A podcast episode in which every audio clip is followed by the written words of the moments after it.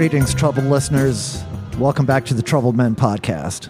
I am Rene Coman, sitting in the ring room with my co host, the original troubled man for troubled times and future mayor of New Orleans, Mr. Manny Chevrolet. Welcome, Manny. Hey, gay buddy, how are you? I'm doing good. yeah, how are you today? you know, been worse. I, I was telling you on the on the ride over that uh, just kind of uh, collecting myself after the the Mardi Gras push. You know, it's like uh, Yeah. yesterday was Ash Wednesday. I, I had to uh, kind of clear out the system, take a take the full day to to. Uh, You did a high colonic I, I didn't do that. no, I, I had a big uh, a big Thai coffee meal. em- enema. No, no, like no, no. It's just just going straight. Uh, Where do you get your Thai food in this city? Um, Because the Chinese food here sucks. So what do you? I, I'm, I'm sure there's some pretty good Thai food. Yeah, there's a place on Maple Street called uh, Chill Out Cafe. Uh-huh. It's pretty good. Yeah. Um, uh, some uh, some other good Thai do they have places. a good kum kao kai soup? I, I don't know. I didn't have Because that. that's I- my favorite Thai dish is Huh. a kum kao kai soup. okay. If you can tell me where to get a good kum kao kai soup, I'd appreciate it. Because there used to be one, a restaurant that had a really good kum kao kai soup below the old Rock 'n' Bowl. right. Yeah. Yeah. Yeah. Yeah. What was Oh, it Oh, that called? place is Uh, good. What yeah, was it? that was place. called That Thai- was Thai Basil or something like no, that. no, that's that's That's, uh, that's the one on uh, on Carrollton. our, but um, uh, yes, I know I which one. I, I did. yeah, I did. It like was that under the place. old Rock 'n' Bowl. Yes, Yeah, it I was. remember yeah, it yeah. Yeah, But I remember they had a really good kum kao kai soup. Okay.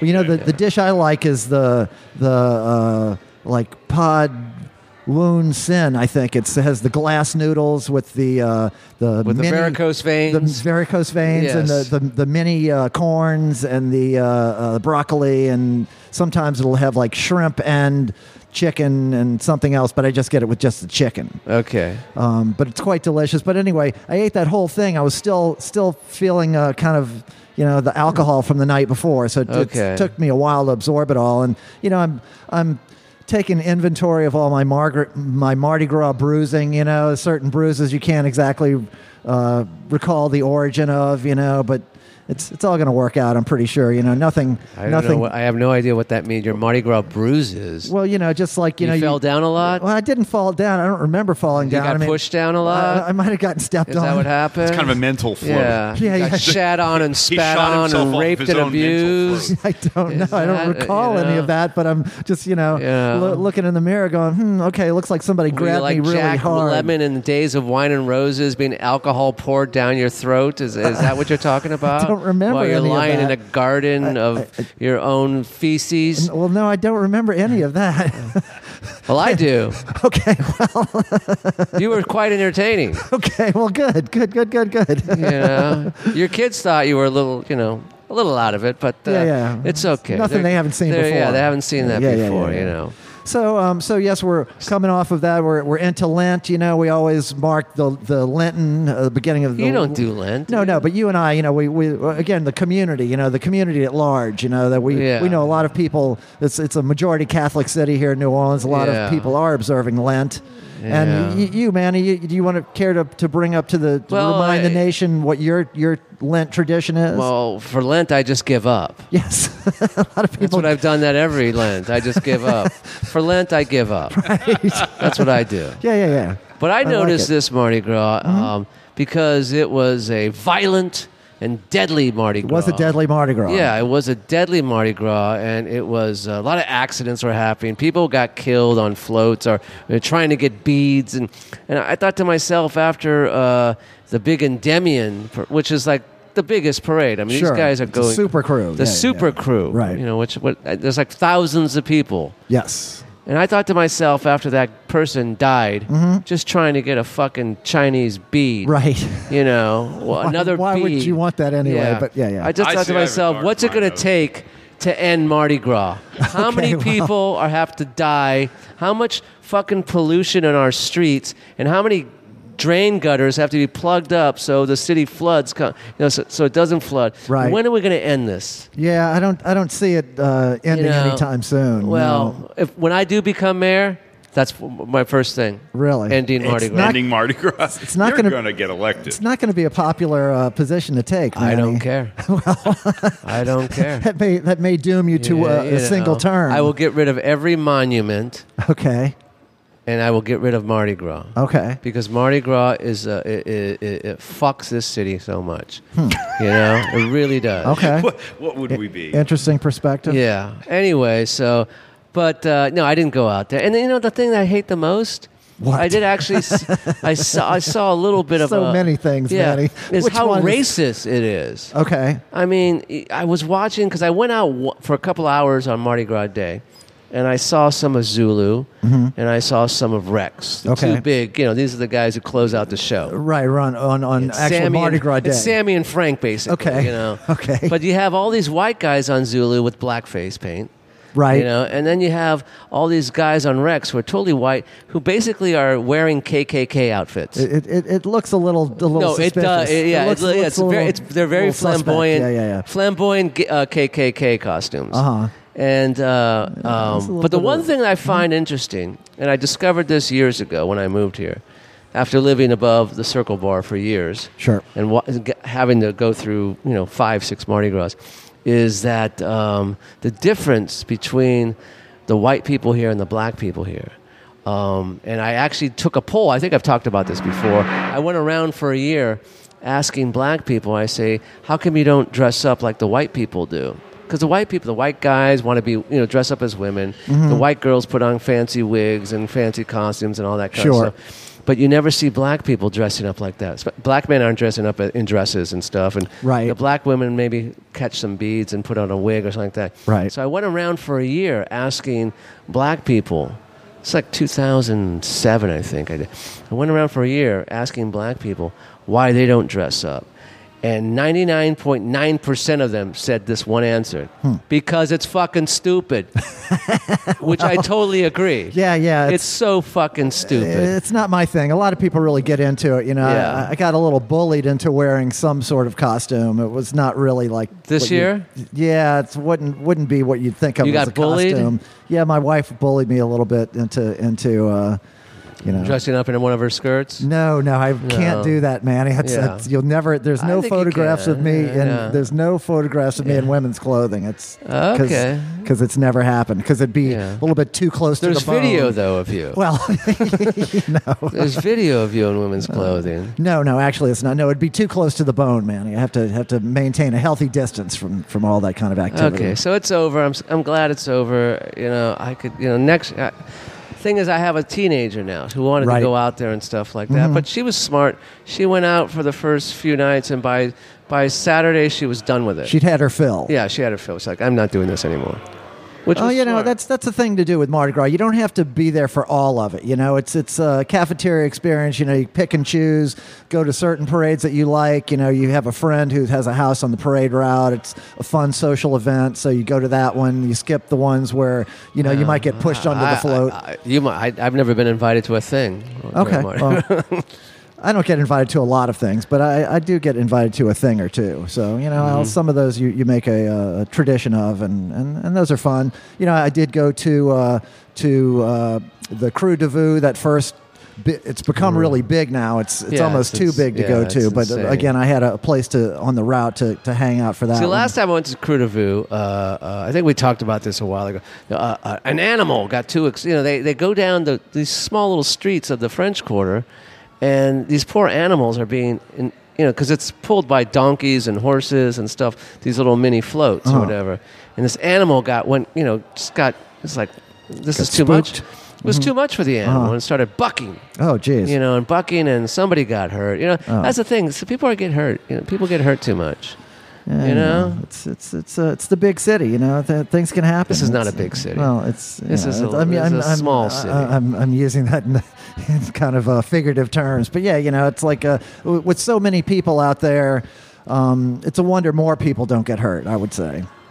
So it's, Yeah. you know, it's it's a testament to the the the good sense that most people exercise during this this time of frivolity. Yeah, and then they take what? And then all of a sudden it stops, and then they, they, they take forty days or whatever to say, ah, I'm I'm I'm gonna uh, shun all that stuff and be a good person and stuff. Yeah, like so it's the build up to Yeah. to uh, Easter, Yeah, the Easter, Lenten season, yeah, you know, where people are going to season. So deny themselves. Yeah. used to be that uh, that Catholics wouldn't eat meat during the entire time, and they figured, well, that's a little bit too too hard, so we'll just go meatless on Friday. Well, you know what? The only meat a priest eats on Friday Huh. is none. Okay. didn't see that one coming, man. I don't know how I didn't, but Yeah. but uh, it's good. I like that. You would hope instead of uh, little boys. Yeah, yeah, yeah, yeah. yeah, yeah. No, it's, it's preferable. It's preferable. So anyway, what's going on with you? Oh, what's going on? Well, you know, we, we have the uh, the big hundredth episode uh, of the Troubleman podcast is coming up. When is And, uh, that? uh, so it's going to be actually the the uh, the twenty third of March. Um, we- have the circle bar uh, secured for Oh, our, for our party. Yeah, we, we'll do a live podcast from, from the circle bar and uh, Wow. have all of our former guests coming and cycling in and out. Have sit down at the table for a minute, catch up with them, you know, and uh, maybe put it through. Will this be PA a system. catered affair? Well, they they have all the premium liquors there, so uh, it, it won't be catered as such. Maybe we'll get a, a, a yeah, some- the only some- problem with Circle Bar I have is everything served in a plastic cup. Uh, Yeah. I I have a problem with that. Yeah, know, maybe we'll bring a couple glasses for ourselves just to Yeah. class it up a little bit. You know, just like I need glasses to see my family, Right. preferably two glasses of scotch. Yeah. He's on fire. Yeah. So, uh, so yeah, we have that in, in the planning, and uh, other than that, you know, it's been pretty pretty quiet. Uh, haven't played a whole bunch of gigs. You know, had about ten days off from play, and played last night back at the old Circle Bar with the Iguanas. So, kind of doing a session tomorrow at uh, Studio in the Country. With the iguanas? with uh, no with Alex McMurray and uh, and uh, Doug Garrison and Brian Coogan. It's for a uh, Commercial for Zapp's. well, yes, yeah, yeah. it's uh, it's, it's for a for a client, a, a, a singer songwriter client that we have over there in, in Bogalusa. And uh, we've we've we've worked on this fella's music before. It's always quite a amicable uh, operation. It's, you know, all top notch players over there. Ben Mumphrey does a fantastic job behind the board over there at uh, Studio in the Country. So, so other than that, it's you know kind of kind of quiet. Should Okay. should we? Uh, you got something else? Yeah, there's one thing I want to get uh, uh, out there. Um, Okay. You know, I, during this break, because I, you know, I, I get time off during Mardi Gras Okay. I work at the university and they shut down, and so I got to uh, the wife and I got to uh, watch a lot of movies, Mm, okay. and we have this new projector s- set up in our bedroom. Huh. And It's uh, it's really cool. Anyway, so we we we uh, we um, we got to catch up on some of the films that were nominated for Oscars last year, mm-hmm. and we watched this one film that I thought this is Renee. This is a film for Renee. This it it it it, it, um, it, it was about an artist, a fantastic artist, Okay. and it made you cry Okay. because you cry at movies. Sometimes, yeah. Yeah, and it was totally uh, uh, very gay. Okay. So I thought of you when I watched this movie. okay. And it's called Judy. Oh, The okay. Judy Garland I want to see that movie. Yeah. See, I thought of you when I watched Well, this well I movie. could see why. No, no, that's, Yeah. that's right up my alley. Yeah, as I say. um, it was fantastic. oh, good. Um, and Uh, Renee uh, Zellweger. Renee She's Zellweger. Yeah, she's yeah. really good at it too. Okay. And she was uh, Bridget Jones. Remember her as Bridget Jones? Yes. Yeah, yeah, yeah, yeah. she- I had a thing for her back then. Yeah, she's a sweet girl. She's got yeah. that kind of she uh, she won an accent. Oscar for this role. She did. She's very good in it. But I was watching this, and the whole time I'm nudging my wife uh, you know, to wake her up. You know, I'm saying, Sure. "This is for Renee. This film is for Renee. It's an artist. It's Judy. It's gay. It'll make you cry." And they're both named Renee. And they're both named Renee. It's it's it's Yeah. all all signs are pointing to yes, yeah. man. No, I want to see that. I want. yeah, I- it, it, yeah. Um, you know, I did see right right about the time that that came out. Uh, I think it was on HBO. There was a documentary on that latter part of Judy Garland's life. It was called uh, Sid and Judy, or Judy and Sid. It's about her marriage to Sid Luft, her her last husband, I guess. Right, yeah. And He- who was kind of a manager of hers. And Yeah, well, he was just a money grub. He was just a money grub. she, she she apparently you know he was a pillar of strength for uh, for Judy and and uh, you know really allowed her to, to do some of her most poignant work you know some of the the concert uh, appearances that she made concert series that she did and and uh, but you know it's it's her at a, a again this this challenging part of her life you know she's a uh, you know an aging star and you know nego- trying to negotiate her career and and I well, love she was that. only 48 when she died. I know, I know. you know, so I don't know how aging. well, you know, it's uh, you know, it's, and this time film can makes be a cruel this mistress. guy. This guy, uh, the film makes this guy look not so good. I Yeah. don't know how the documentary makes. Yeah, he look guy. comes off. Be- I, I haven't seen the film, but he comes off okay in, in the in the uh, Really? in, in the the movie. Yeah, you know. Okay, well. I mean the the documentary, but yeah, I do want to see that. I do want to see that. Well, cool. there- uh, yeah, I just had to bring it out there to the nation. Right on. Well, check it out, Nation. Uh, you know, it's, it's the Manny Chevrolet stamp of, of approval, and, Right, And, I, and, I'm, and- I'm and- sure that I will. I will concur. Yeah. And and the nation will probably see you know a lot of you in it. okay, well, I think we've established that. yeah. Yeah, that you you think there's going to be a, a huge uh, Yeah. huge resonance for uh, right. yeah. Okay. Well, good. Especially when she sings "Somewhere Over the Rainbow." Okay, I'm not sure Okay. w- why that is, but uh, okay. I, you know, I lo- the thing about Judy Garland is, uh, particularly as she was older. You know, she's she's great in in uh, uh, Wizard of Oz, but you know, what is it about her that that makes people so obsessed with her? And I, I think it's it's uh, you know that that emotional presence. You know, she's she's so raw, and and you see her performing, and she's going through. It's like a, a, a great actor doing a scene. You see her embodying every emotion that the song is uh, demanding. You know, and she's she's not phoning it in in any way. Uh, that that appeals to me. You know, so so yeah. Um, I'm sorry. What'd you say? I know, I know, I know, I know, I know. Getting into the weeds already. Well, maybe we should cut to yeah, our let's guest. cut to here. our Yeah, guest yeah, yeah. because uh, it's time. Yes, it's time. it's time. So our guest, he's uh, he's a guy I've known for a long time. He's he's not from New Orleans, but he's been around here uh, for many years. He's a guitarist, composer. He's the co-founder of the New Orleans Klezmer All Stars. He's a founder of his own group, Naked on the Floor, and then that grew into the Naked Orchestra. He's a very prolific composer. He's worked with all kind of interesting people, and, and we'll get into all this. But anyway, without further ado, Mr. Jonathan Freilich. Welcome, Jonathan. Thank you for having me.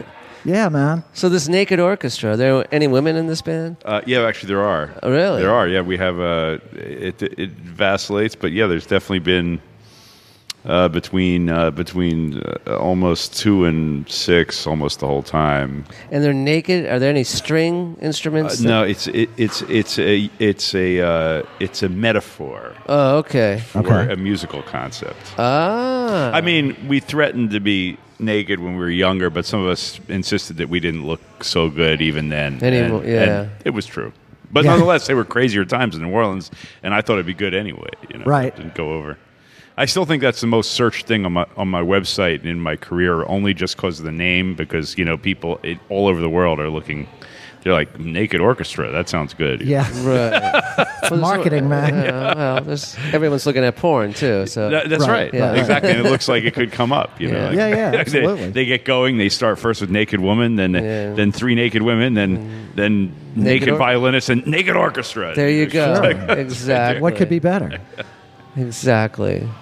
So you, you came here from from California directly, but you spent a lot of time, like you're, I guess, born in Philadelphia, but then you spent your your uh, formative, your childhood years in London. Yeah. in What were you doing there? Well, you know, my father didn't uh, already didn't like America's politics much already when he was uh, in the '60s, and he was trying to get away. And I guess he ended up in Europe and places like that. And then he he decided he liked London, and, and Okay. you know, and He didn't settled there like on- like the hippies and all that kind of stuff in the '60s, or no, like I think the he just Vietnam couldn't War. stand the bit the fundamental brutal culture of the United States. And States. he was from I Pennsylvania? He was from Philadelphia. Yeah. He was from Philly. Yeah, and then but he lives here now. Strange enough, but he but yeah he he uh, you know and then uh, you know he moved to London when I was about 4 Uh-huh. I joined him there, and I was there until I was seventeen. So With you your mom, and you have siblings. No, my mother and him divorced right Oh, after okay. that. That's right. part of part of the scenario. And then she moved to California, and so when I was seventeen, I moved to California. Where in California? Because I'm from Los Angeles. I'm from Los Angeles. yeah, so I was in Los Angeles for a couple years. I've been there on, a few times, on and off. Uh, but I was at that, Where in that LA? a Where'd you grow up in LA? Uh, West LA, out by uh, you know Pico and Bundy over there. you know. Wow. Yeah.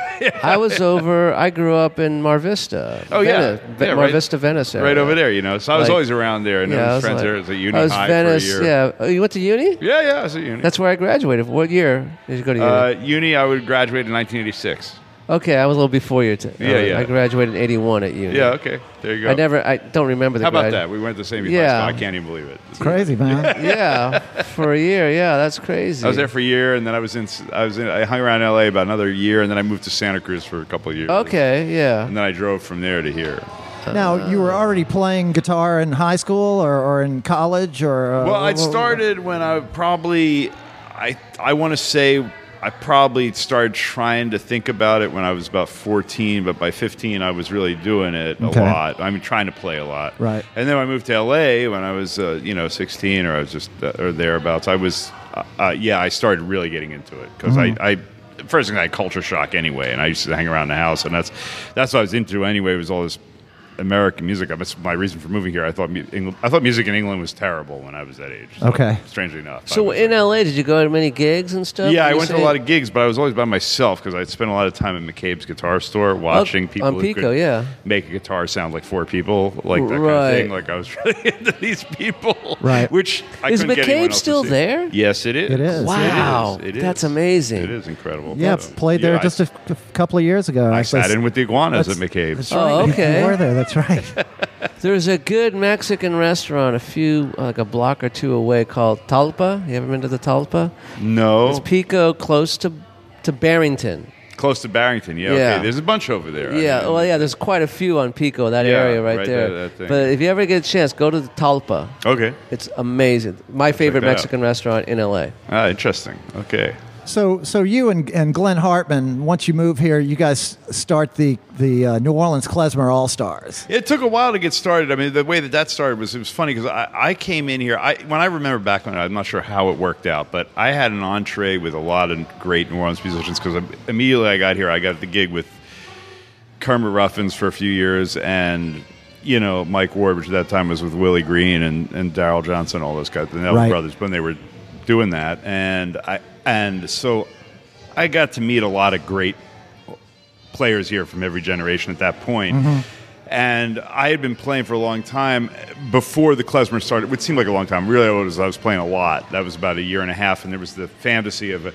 Wouldn't it be great to have a crazy klezmer Yiddish second line band? That would be funny because that's musicians that I was around all the time, you know. Right. And then I, I, I met Glenn on the street through another friend, and then we were I had been because Ben Schenk from Panorama Band and my friend Arthur Kassler, we had been jamming around Treme and that neighborhood with those people, and then and and this joke started to get going. So we had a gig. I'm sorry if I'm rambling on too much. No, no, just But- keep that close to your mouth. Sorry, I'll keep it closer to my mouth. And and so um, uh, so we would play at uh, Caldy's. We had a weekly at Caldy's. As Ben and the boys. That was uh, Ben Schenk and Arthur Kassler and myself. Okay. And then all these people started showing up. That see, we only had a couple of klezmer tunes, but these people started showing up just for the klezmer tunes. I go crazy for that.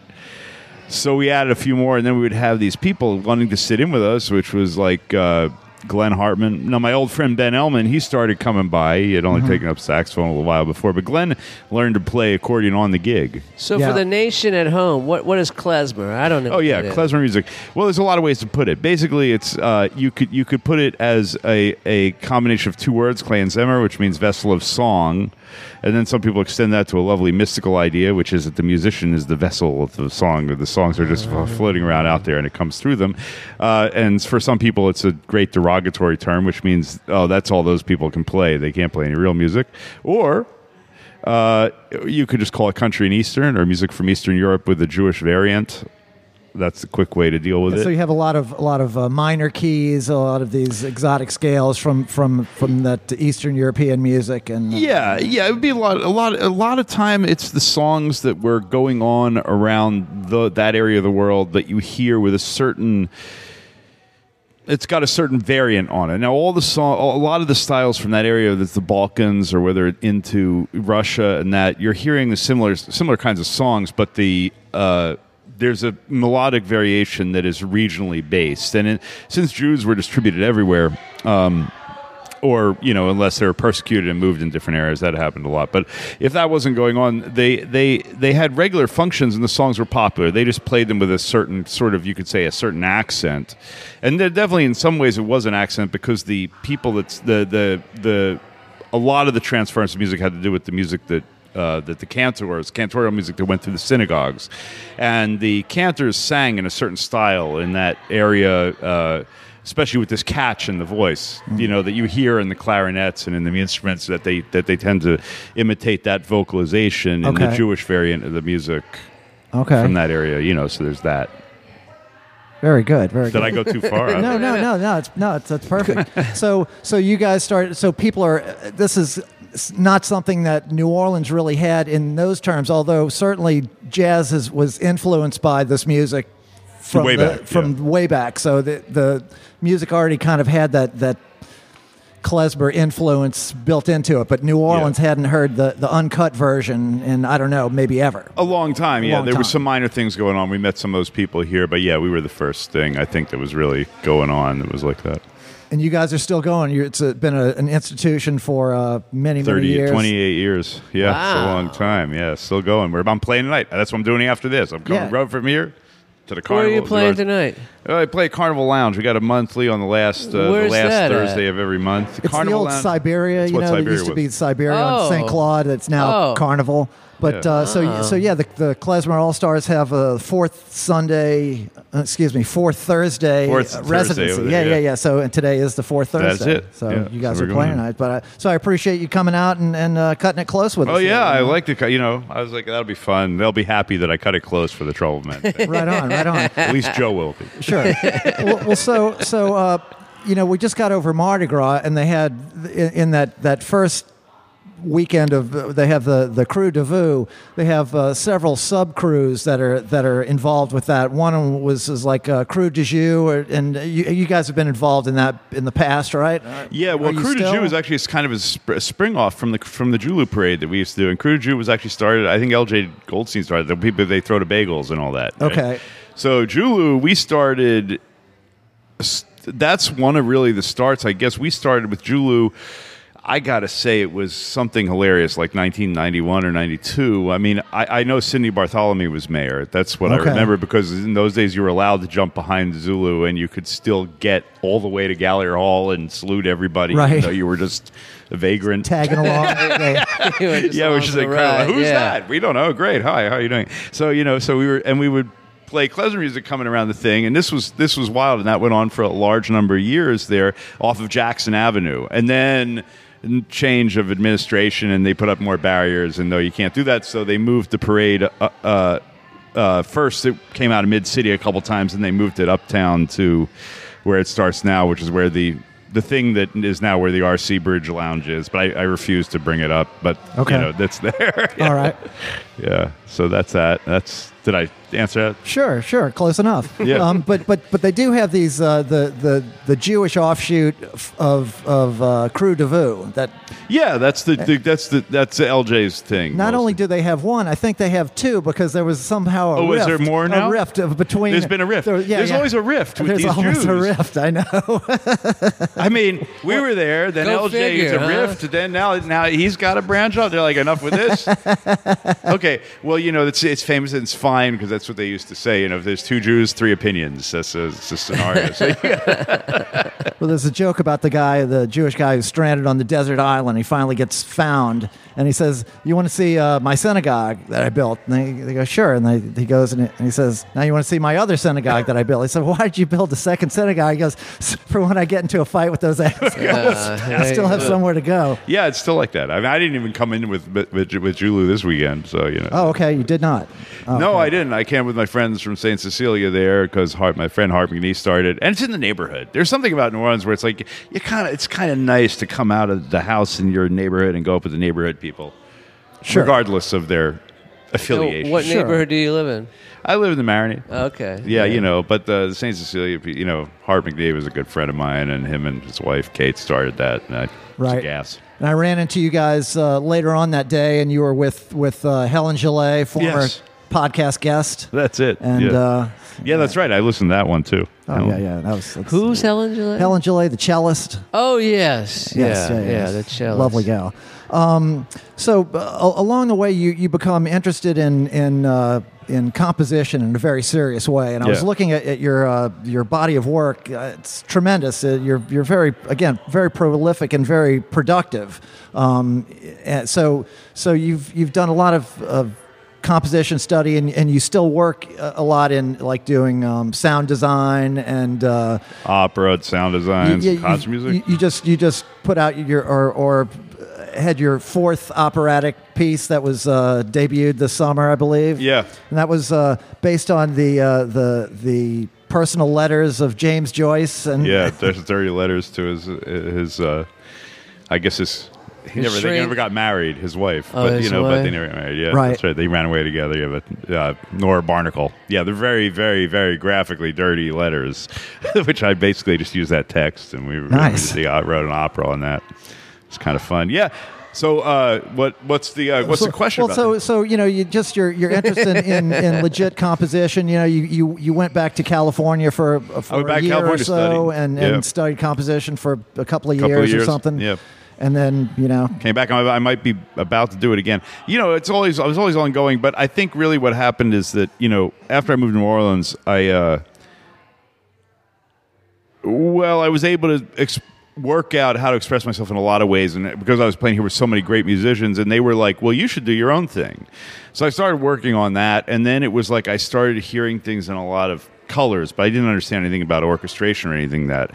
Consequently, right when I started to get interested in that and like real sort of you know modern 20th century classical music. Uh, Jimbo Walsh happened to show up in town. It's a very interesting guy, but he was highly trained that way and had been you know he's a big 12 tone. He had been in the lineage of Viennese Okay. type stuff. He lives here still, and uh, and and so I started taking private lessons with him, which were kind of amusing because that time I, mean, I remember getting getting to his house first time and he had he had written out reduced for piano the the beginning of of uh, the Rite of Spring, you know, by by Stravinsky, and he was like, okay, so let's start here, and I looked at it and was like. We're gonna have to go back a ways Yeah. from there, you know. I said, "How far back you want to go?" I said, "Let's start at the beginning, so I get it right." So we went back, all and. I took private lessons for a couple of years, uh, uh, uh, consistently every week, you know, which was really a great thing. Went through a lot, went through a lot of things. Anyway, that went on for a while, and then uh, I'll give you the story in terms of this this end of the composition thing. First thing is there was a parallel, which is that I I got. As a result of that, I put the Naked Orchestra together. I, as a result of the playing that went on for eight years before that in New Orleans, I, I had a good degree of associations with some of the coolest musicians here who were really focused on music and who also were interested probably in mentoring me and thought it was a cool idea. So I was able to put together the Naked Orchestra. The Naked Orchestra could uh, I could work in more colors like that. It was kind of this large band. And then I'll try to cut it quick. Uh, the um, uh, after Katrina, people were some, people had stopped watching music with the same level of excitement. But I noticed that they were really into theater that way. They would line up and act crazy and go to theater. And I was like, well, uh, I better find a place to stick music that, invo- that corresponds to this. So I was like, well, opera. There's a there's a place where you can stick it. That's a that's a growing field. We'll stick it yeah, yeah. there. So you People know, are beating down the doors to get I'm into like, those yeah, we'll get into some. Yeah, we'll get we'll get the hipsters and the, the street people into opera around here without them knowing it. They think Right. they don't like it. We'll stick it in. Okay, Yeah, slip it in. Yeah. All right, I think it's time for a break. Yeah, yeah, it's- it's- we're gonna get another round. You with us? Yeah, I'm All here. right, because I know you got a gig later. No, You I'm still with here? you, and I'm going to get around. All right. Yeah, yeah. All so, uh, all right, nation, go get yourself another cocktail, and we'll be right back. All right. And we're back, back in the ring room, Yeah. back with Mr. Manny Chevrolet. I am Yeah. Rene Coman, back with our guest, Mr. Jonathan Freilich. Hello. So, uh, you know, Nation, uh, you know, I hope you got yourself another cocktail. You know, if you want to support the podcast, you can jump there in the uh, the show notes and uh, and uh, and and make a donation to the uh, the podcast, and we'll have a drink on you. So, yeah. Um, so, Jonathan, you're you switched from the wine to the uh, the, vodka. and soda. Yeah. it's a wise choice. Here Yes, in the ring is. Room. It's a, it's a pick me up. it is a pick me up. I want to ask you a question. Your first tour in LA, you're in high school, you're at, at Uni High and stuff like that. Yeah. It's a public school. There's not much going on for the arts there. No. You know, I mean, I was in the theater program at Uni a few years er- before you were there. And that was basically just to meet girls and get laid, you know. Uh, but music, Like music. yeah, yeah, yeah, yeah, yeah. But they didn't. They didn't really offer anything at. at, at, Oh no, that's not I true. They had they had. Crazy Mr. Magruder who ran the Yeah. ran the uh, the band program there. Who was one of the most eccentric people I remember from my younger years. Oh, Maybe- okay. Maybe it struck me that way. I was very bad at learning music there. I took private lessons elsewhere. But I interrupted you, so why? No, no, no, no, no, no. It's okay. I just, uh, uh, I'm just curious because you were there in '86. You said. I graduated from there in '86. okay, but you, you do three years there. Two- whole- I was there for only, I was only there for one year. for your senior year. Yeah, for senior year. Okay, because I'm just curious to see who was still there, as far as teaching was. Did because uh, I had this the the the biggest asshole algebra teacher was Mr. Nakabara. I didn't have to take any mathematics classes because Okay, well, coming out of you had school in already- England, yeah, I'd, I'd had already done that. covered your- yeah, I you got your covered credits that. and I stuff covered like all that. the math and science stuff, and I got out of it. But that. uni was always famous for having horrible sports teams too. Did you ever go? Oh, I heard about that, but Yeah. you know, I, I was not a sports guy. I was like Right, a ditch either was school I. and get high guy. I don't because it was an open camp, but it was an open campus, so you could do that. all the That's time. right. Right. You could get a, It get was- the cars out and just, well, well, we used to do like a junior and senior year. It was like um, we'd say we're going out for lunch, and we just never come back for fifth or sixth period. Right. Yeah, That's what you do. Yeah, Yeah. that's, what that's happened. that's what basically what happened all the time, especially my senior year. It's like who had the car, who had, and I had the fake ID. And for me, this was completely bizarre coming from England. In England, no one would have a car. It was entirely impossible to pull any stunts like that. And- no, and so people no are one's out of they're school. rule followers anyway. They don't Yeah, they- already, they- they're- yeah, yeah, yeah. In England, that's what I'm saying. They they, they don't want to. They, you know, they're, they're, the class system has ground their initiative That's it. straight out of them. Well, th- th- there is a thing. When I got to boarding school, it was a little bit different because they still had the kind of culture of they're looking for you to come up with trouble through smart initiative sort of thing. Okay. And there's vaguely sort of underhanded reward that goes with that sort of Yeah. smartness there. But the idea of somebody, you know, just pulling completely, the boat, rock- yeah. completely crazy maneuvers like that, nah, what happened? Not going to happen. right, right, right. Yeah. Yeah. No. Well, I'm No. glad to see you had you know a good senior year there. I did. It was fun. I had a, you know, in a way, it was it was it was weird as hell, and I was having trouble with the culture shock. But but at the same time, like I said, I saw really good music that I loved, and I I ended up with a great guitar teacher that taught me some of the most profound things that ever showed up. But I think almost if you don't know anything, those things are really profound. Then, but I got the hell out of there as soon as I could. I mean, I went to Santa Cruz and. Where uh, things make sense in Santa Cruz. Eh, things make sense As far as and actually the music yeah. was worse in some ways but you could really work on it actually i went there to get in a band with some friends who then did something i hadn't seen. We also you would never see in england which was the way that people here can get panicky and freak out in a way that i never saw when i was there. And i think that was my first experience of like you know people going to college and freaking out at their first hint of i'm out in the world Like, Independence, it was too much Yeah. for them. They weren't ready to yeah, they just it. couldn't damn it. I didn't understand that. I was completely like, "What's the problem? What do you know? Yeah. no one's breathing down. What are you? Yeah, you're in college. yeah. Sort of- what? You're, you're in Santa Cruz. You know. You're on your own. Yeah, you know, whatever. The So- vacuum of it was was too too too. Uh, That's weird for Santa Cruz because you know best pot up there and Uh, and they would deliver it to you at two in the Yeah, morning. yeah, it was incredible. I was like, "This is great," you know. and the only thing that got me leaving was I got so into music. I was like, "We got to find somewhere that is more happening." And we tried all these other cities that supposedly had music legends around the United States, and then Ben Ellman and I came here because, well, we ended up here because this place really lived up to its, uh, you know. all right. Let me just. so you knew? Oh, go ahead, man. no, I'm just gonna. We're gonna leave L.A. in a second. I just want to. I want to hear because what's your best L.A. story as far as a musician? Because you went back again for a second tour, right? Oh, I went back. Yeah, I was back in 2011 to go back to Yeah. college for when two you and a half say years. tour, you're using it like the, the army sense, like Right, not yeah. going on Yeah, tour, yeah. you're doing Well, a no, tour of duty. You know, yeah, I- exactly. you know, I in country kind of thing. Right. I wish I could come up with my weirdest LA story, but I, I think really I could characterize LA. uh, The the thing that I find the strangest in LA is this: is that really it's it appears to always be a place where when you decide to look for something to do there's a total vacuum. And it, looks like the annihilation of fun. And then you go out and somehow you end up in the weirdest place with the weirdest people. And this happens constantly. Like, what is this party and where the hell am i? What you know, it's, and this happens constantly, and you know, and invariably there's one disgustingly famous person there, and then a bunch of like what do these people do with their lives? How are they getting by? What's the living? And the gate, oh, gates open automatically, and there's servants. And what am I doing here? What are you doing here? And you know, it's like, it seems like the place is sort of festooned with this kind of you know shenanigans. And then eventually you sort of leave like okay, I guess got to find a way out of here now, you know.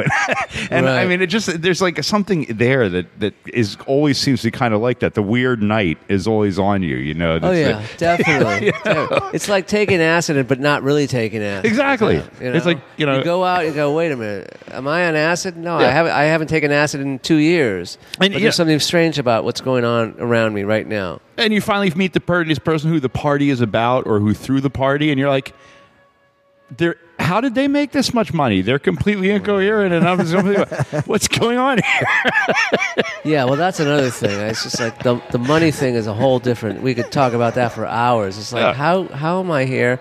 How are you affording this fucking apartment? And how uh, how come there's free cigarettes and free drugs everywhere? Yeah. You know, Is it family money? Is it, is it I have no crime? idea. Uh, You I- can't get an idea. We you don't can't know. get a handle on Yeah. it. You're like, you know, what is this? Yeah. That's what I always thought was very uh, strange. Going to parties where, especially when I was really, really, des- you know, like on drugs a lot and stuff like that, and finding free cigarettes everywhere. Cause, Yeah. You know, you know, going to parties and there'd be bowls of like Camel Lights. Oh, really? Yeah, and it would it would be like, these are free. You know, I did used to see the most incredible kinds of musicians there. L.A., of course, still has this. I think because they got so much money in the in the in the in the really in the media industry, in film and everything they had there, which is that they can afford. Their hiring potential for the greatest maniac in the world to be there running sessions for them is very high. But you mm-hmm. really hardly ever see those people except kind of noodling in a guitar store, and you're like, who the hell is that animal? And you're like, oh, he does all the sessions for blah. and you know, and you think, wow, this guy's incredible. It- uh, but there was also people there. I mean, I, I remember really interesting things like getting there at 16 and being able to see Johnny Guitar Watson if you snuck into a bar Yeah. Redondo Beach because he wasn't had had the comeback. I mean, people of that caliber Right. that were just hanging around there, you Yeah. know, doing d- bar gigs like the Circle Bar. Right.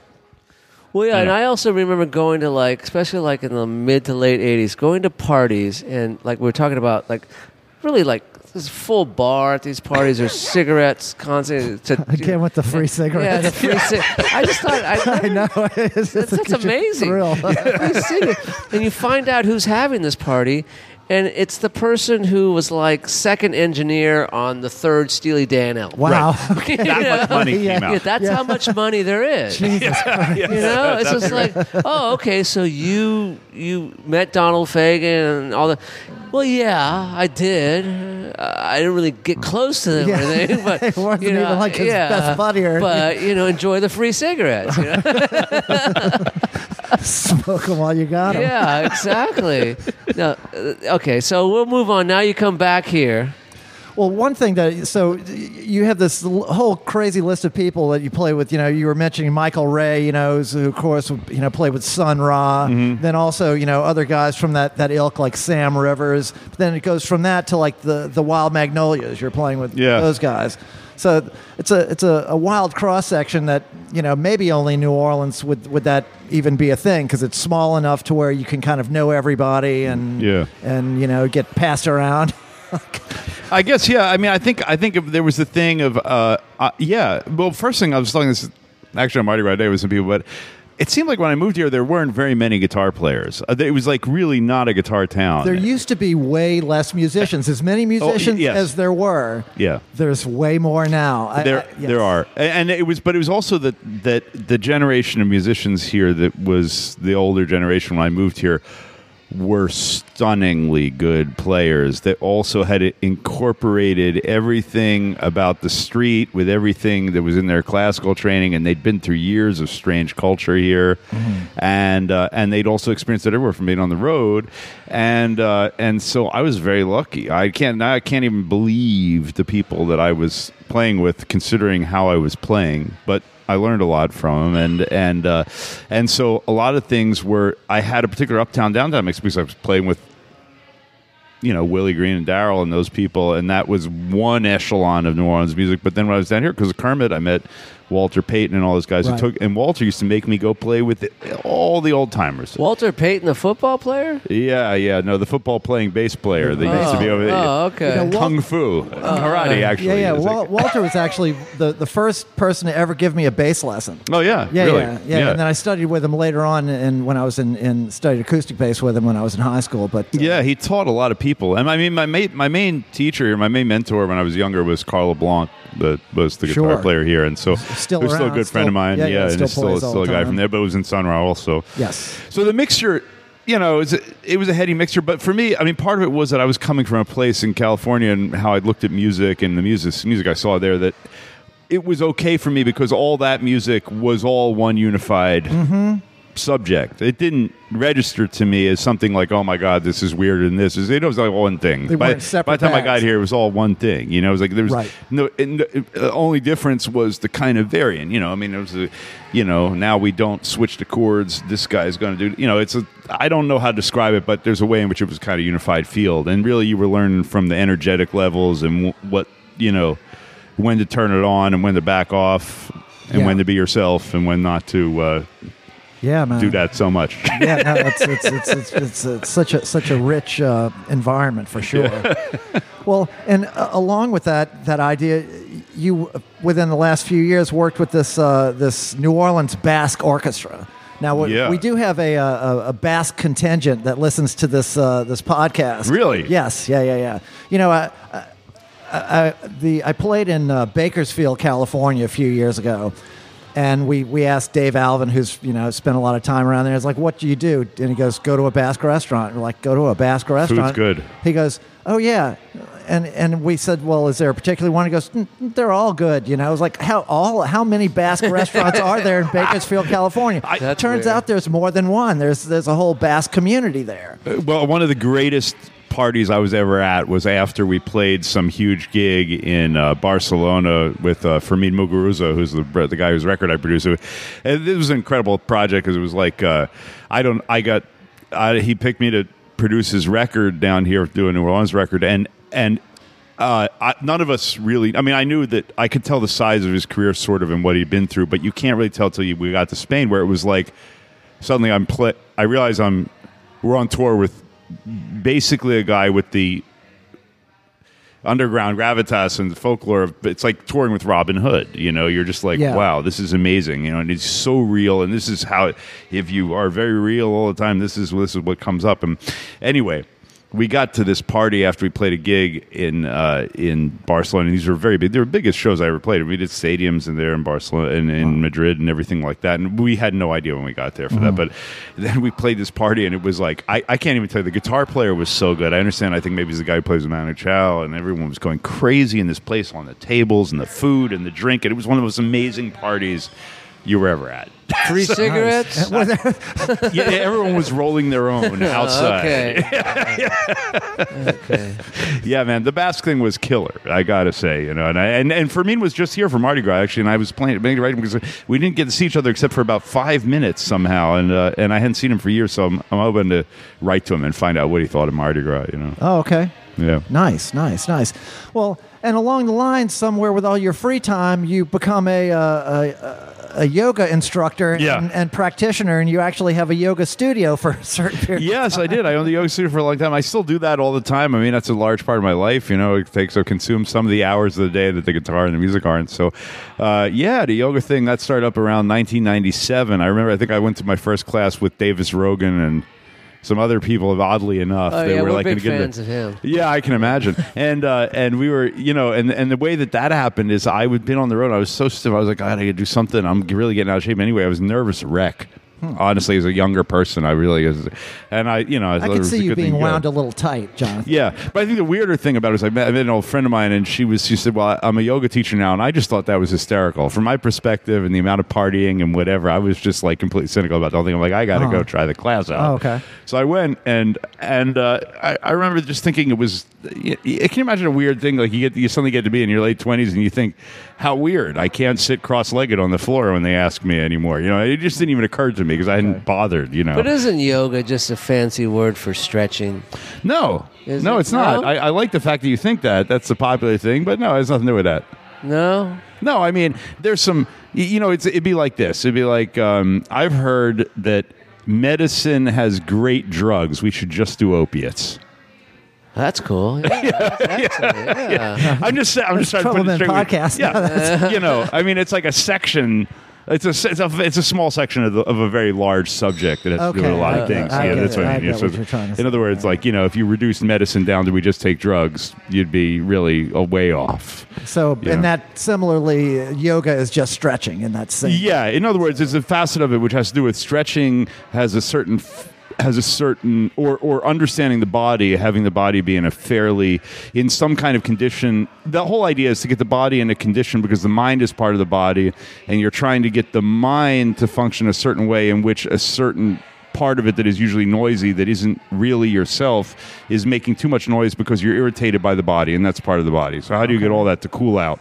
So it's really purposeful. It's not really to get in good shape. It's to be able to uh, get the mind into a certain Integrate. yeah integrate to get into a much more integrated thing But I don't want my mind to cool out. I like my What's that? mind. I don't want my mind to cool out. I no want- when you say your mind Yeah. who is the how can you tell the difference in you and your mind is there, is there a second person is there manny too I'm saying there's many Manny's. There's many Mannies. Yeah, yeah, exactly. yeah, well, suppose you were trying to find the real Manny. You might not be one of those people. I don't wanna find the real Manny. You want to Manny. find the real I don't wanna Manny. the yeah. I think we all know the real man. Yeah, Yeah, from the yeah, outside, we got it. Okay. we Yeah, well, all see, know the real see, it's not for everybody. I was, Yeah, you know, yeah, people are like, yoga's yeah. for everyone. I'm like, I don't know, probably not. Yeah, yeah. I don't think it's for me either. But, Yeah. but I like that it's for you. Yeah, I, I wasn't expecting it. Yeah, no, it's it's that's that's cool. I When- got when- intrigued. I got. Right. I ended up in India mountains and stuff. You know, That's like, wild. that I know. you I, I when I heard that about you, I was like, really? yeah, it's fascinating. You go up there, you know. there's- Retreats to India? Yeah, no, I was up in you know up by the caves. People that hang around in caves and all that. You know, that they grew up. The swamis. swamis, yeah, absolutely, very Are there interesting. cows there? Yeah, the cows. I, my first trip to India, I remember got off the plane with my friend Becky, and we walk out of the terminal. They all the planes in Bombay land at two in the morning if they're coming from other countries, and you land. It's a wild scene. This was in the '90s too. There weren't phones and all that yet. And we come out the terminal again, get in the cab, and we're you know the way airports always have that on and off ramp, you know, Yeah. Yeah. and then no one can get off the off ramp because there's a cow on the off ramp at the airport. Everything grinds And there's all these cab drivers out there screaming, uh, "The mother cow, can you please move so we can carry on?" her. They Yeah, can't yeah, do yeah, anything. They can't move the cow. it's quite striking, you know. Well, Jonathan, you know, often on the Troubleman podcast, we, we, we like guests that have a brush with death. Can we talk about your brush with death? Oh yeah, you mean you mean my? eh, Well, here's I'm a very lucky person. I happen to have caught the cancer very early a, a number of years ago, or they caught the cancer very early, Right. and uh, and I did have a I did have a very large scale operation to. Uh, to remove uh, a sort of uh, stage one and a half body, tumor, yes. yes, a, a tumor in my uh, in my on my on my uh, colon colon cancer and uh, col- rec- colorectal. It was low. It was low down. If we use Okay. trouble men positives, it was in the trouble area. Okay. And uh, and I've been very lucky. In fact, they just told me not to come back and get checked for three years, That's which means terrific. it's going man. very well. Good for but you. but Good that was for you. about. You look very healthy. Thank you. Yeah, about yeah, three it years ago, I have a lot. terrific. I, I have to thank luck. Getting better with the yoga was very good. I'm very glad that I knew that ahead of time. And, uh, and you're doing your music. it- which is the best thing, and, Yeah. and I'm around people. I my, mostly the, the reduction with the, I, I got to say, in that sort of circumstance, when you're faced with that, I I realized I like people, and I'd rather be around. I like being around a lot of people. And luckily, a lot of them came to visit me when I was sitting there right out of fresh out of the thing, and I was real happy to party with everybody. And Yeah. and so mostly I'll stop everything just to be around a lot of people. I think it's with music too. I mean, I, I like doing good music for people, so it's not just to get them there, but you know, but at the same time, it's mostly about people and being around people. Is that a quick way to say it? I don't Yeah, know. yeah. Well, we like the Quick you know the, the humanity. Yeah, yeah. No, it's good. about the and, humanity. And, and often, you know, we we like to have them in. Sometimes we don't even bring it up. Yeah, no, I don't mind. it's there I the- like talking room, about it. It was, a, you know, I mean, because cancer is a funny thing. I mean, it's as soon as you say the word and it's on you. I mean, just what I learned. It's, it's like. It's as though it, it, the even having the diagnosis of something that is really large is just like, oh, you're on death row. Yeah. And it is true that the terminology in medicine with which they talk about it is it becomes statistical in like in terms of percentages. They talk about you as a percentage of survival Uh-huh. over this amount of time, blah, blah, blah. and it's very freaky, you know, because if you don't know a lot of mathematics, you don't really understand the situation. You feel you're like, oh, this is the thing, you know. But y- you know, you start to realize that like, well, there's a number of things that you there's there's a number of things that you realize, but it's a hard it's a hard thing because we're very bad at, at, at, at up to that point dealing with what happens when it's going to be final. We don't really have a cultural perspective from which we sort of spend a lot of time dealing with that or getting that straight. It's fearful anyway, even if you do have that kind of cultural aspect. Right. So, but but we have built in a massive stigma about what this means to be in this situation. It's as though you're talking. Most people, when they hear that, when the next time they talk to somebody to find out they had they have cancer, they talk. They're sort of almost talking to them as though they're dead, even Already though they're dead. alive. Yeah, yeah, yeah. Right, and this is totally crazy. I mean, this is a sign of a culture of, of a culture that's completely whacked out. You're particularly talking to a now live thing, and when we not- when we have uh, you know science is is so advanced compared what, to what we used to be Oh, able yeah. to do. So it's you know a lot of these things are very su- survivable, but you know it, it's it's it's a long standing fear, and I understand like. A lot of people they'll they start to shun the person. You know? Yeah, yeah. Like they they kind of want to move away from you. Yeah. Not that they want to be away from you, but just the whole darkness of what they perceive this to be. Yeah, Uh, that's that's that's really a shame. I mean, I see that around people, even with their close friends. They're like, I don't know what I'm going to say. I don't know what I'm going to do. I'm Right. gonna... Well, what at what point did you ever know what you were going to say anyway? Yeah. It's like with this Corona thing that's going. Oh, the coronavirus. This is- People are dying. I mean, and it's coming in. Uh, it's, It's incoming. here, yeah. It's coming Oh, yeah, yeah, in. yeah. I and, you know, and you're a going to do couple it. of shows ago. It's like, why did you let these people back in here? You could just kept them on the cruise ship. You know, kept them in Uh, these- China. These, these, days. It's, Yeah, it's, you uh, know, with it's like- international travel. It's hard. To Uh, you know, they didn't it. even the people in California. They don't even have know where that came from. They didn't have anything to do with the cruise ship, and Yeah. they didn't. And it just and you know what it is. It's, it, disease is, our last final frontier. I mean, we're gonna you can't keep it out. I mean, it's not even. I mean, whatever is is even with you know Mister Orange, no migrant guy. He has this fantasy Right, yeah. that you know. I mean, it's like you know, gonna diseases go through us, and you know, and, and we, well, I'm not worried about Corona. I just Kills a lot less people than cancer. Yeah, I, I just Yeah, yeah, yeah, yeah. But the funny thing about this thing, if you look at the map, the global map, you know, Africa of all continents is not affected at all. Mm-hmm. Okay. Usually, it's always stems from these third world nations and stuff like in Africa.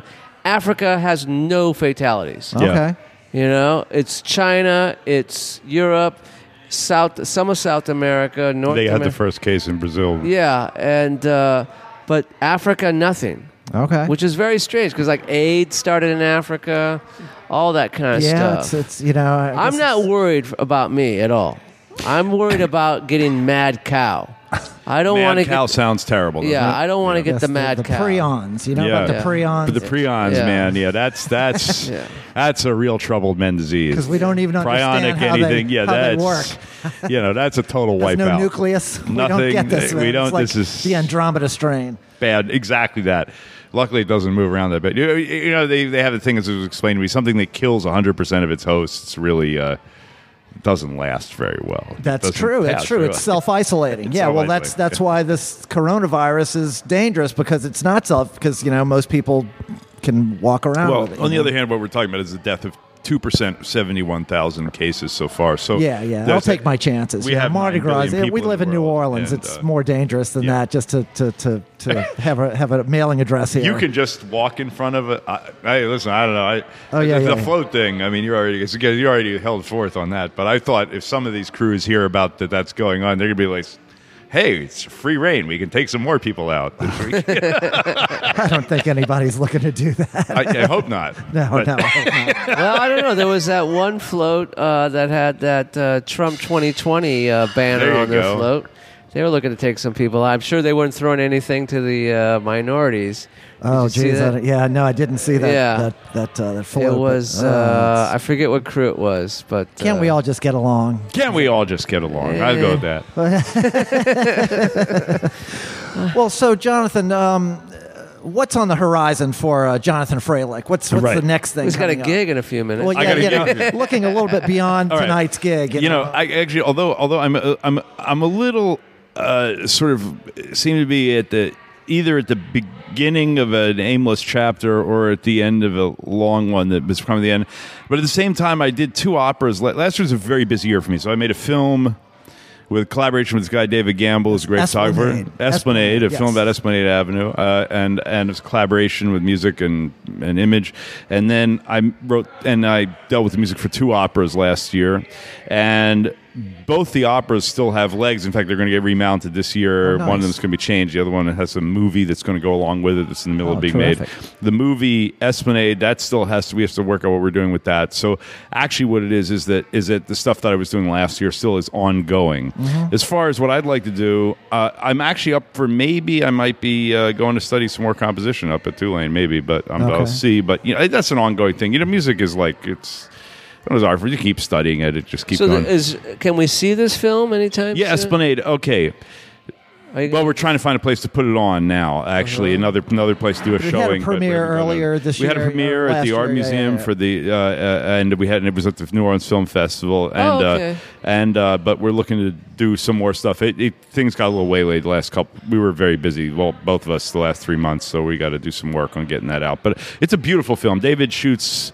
He's a great photographer, and it's you know a 60 millimeter black and white thing about. Uh, it, it'll make you re-see the very familiar stuff you know about the local Nice. uh, the architecture and everything. nice. So okay, uh, just uh, uh, in the last few minutes we have here, what's it about? Uh, it's it's about. I mean, it's not. I wouldn't say it's about. I mean, it it is sort of a uh, a series. Basically, like the format. I think will will explain what it is. It's ten because. The camera David was shooting on could hold three minutes of film of black and white uh, of 60 millimeter film. So it's 10 three minute movies shot along Esplanade Avenue, starting at dawn at the crack of dawn in Algiers, facing Esplanade Avenue this way, and then moving through it. And at, to, tonight, it ends in City Park at night. And um, the uh, I suppose basically it goes through a lot of kinds of different scenes that you see there along. If you were to move along Esplanade, like you know, you have different regions. So you have the region around. We have a Mardi Gras thing that you know he got out there to shoot that. Uh, uh, you know, uh, out out by Checkpoint Charlie's and all that, uh, for instance, and then there's in the whole other section. Like you can imagine the difference between that and say the area under Claiborne Avenue, Sure. and then the area uh, around Cafe Degas. It's They feel block, really like, different. Like yeah, like everything in New Orleans, it's always block to block. Yeah. You know, people go, how how is this neighborhood? Go, It depends on what block. yeah, like- and, and you can say if you hung around there, really looked at things for you know for a couple of hours and shot three minutes of film, it feels really different in each place. And so we have a sequence that way that goes up there, uh, shot beautifully that way. And I tried to invent the right music. Uh, a lot of time we shot the film, but also it wasn't music to the film. The film was we spent a lot of time making sure because my idea was that it's getting ridiculous with the way people have to put music to film. Why don't you put your damn film to my music? Yeah. But that's what cartoonists did. So I wanted something even more unified than that. So we worked on that. That's the idea. Excellent. Nice, man. sounds So, great. so you have all these things in development, even further development. That's terrific. So, Yeah. you know, nation, you have a we have a lot to to uh, look forward to from Mr. Jonathan Freilich. You know, That's he's, it. He's, You know, he's, he's, I'm going to keep pushing. He's going to keep pushing. Uh, you know, he doesn't let grass grow under his feet. Well, Manny, that seems like a like a Yeah, podcast, good, huh? Yeah, it seems like a good show. Okay. Thank you, for Jonathan. Oh, you're welcome. Hope to see you in a few weeks at the hundredth anniversary. Oh, I'll be there. Hundredth Yeah. episode. I'm going to yeah, come yeah, to that. yeah, I yeah, got to come to it'll that. be I'm, fun. Yeah, I'll no, it'll be glad to find out about it. Yeah, yeah, it'll be. Thank great. you Hopefully especially it'll be for having me catered on. affair. It might be. We might We're have. going to have uh, some of those triangle sandwiches. Yeah. They're so I can't wait to popular. meet. I can't wait to see all the great characters that you have on here. Which and the musical end are some of my favorite people. I mean, I go through the thing. It's like you're Yeah. great people on the podcast. I was just checking out uh, today. I checked out a couple because I was like, I better check out and see. Make sure I'm familiar with what you're doing. So I checked out Carlo on here, and actually, I was thinking it's funny because I have a Carlo Nuzzo. I, I have a music podcast too, but I, I have a pod, I have one with uh, Carlo, and I haven't put it up yet, and I and I have to put it. And I and it's funny you talked to Carlo because I only got as far with Carlo as the '80s. I yeah, went through yeah, no, that can happen. And, and, Yeah, and I- yeah. I'm glad you reminded me because I, I have to give you credit because uh, when when I was when we were starting this podcast, we didn't know how to do it, but I knew that you had one, and you were very generous with me, and you Oh, really course. helped out in in uh, you know. Cluing me into some of these technical aspects and what to look out for, and so Jonathan Freilich is in many ways, uh, you know, one of the foundational uh, characters of this podcast. So Oh, thank wow. you again, Well, thanks. Jonathan. Does Pleasure. Carlo owe you money? Uh, no, I- he, he owes us money, but he owes me something. I'm not sure what, but I wouldn't call it money. uh, you know the currency is all fungible, right? right, exactly. Well, thank you, Jonathan. you're welcome. And as always, to the nation, we'd like to say, uh, Uh, trouble never ends. but the struggle continues. Good night. Thank you. Good night.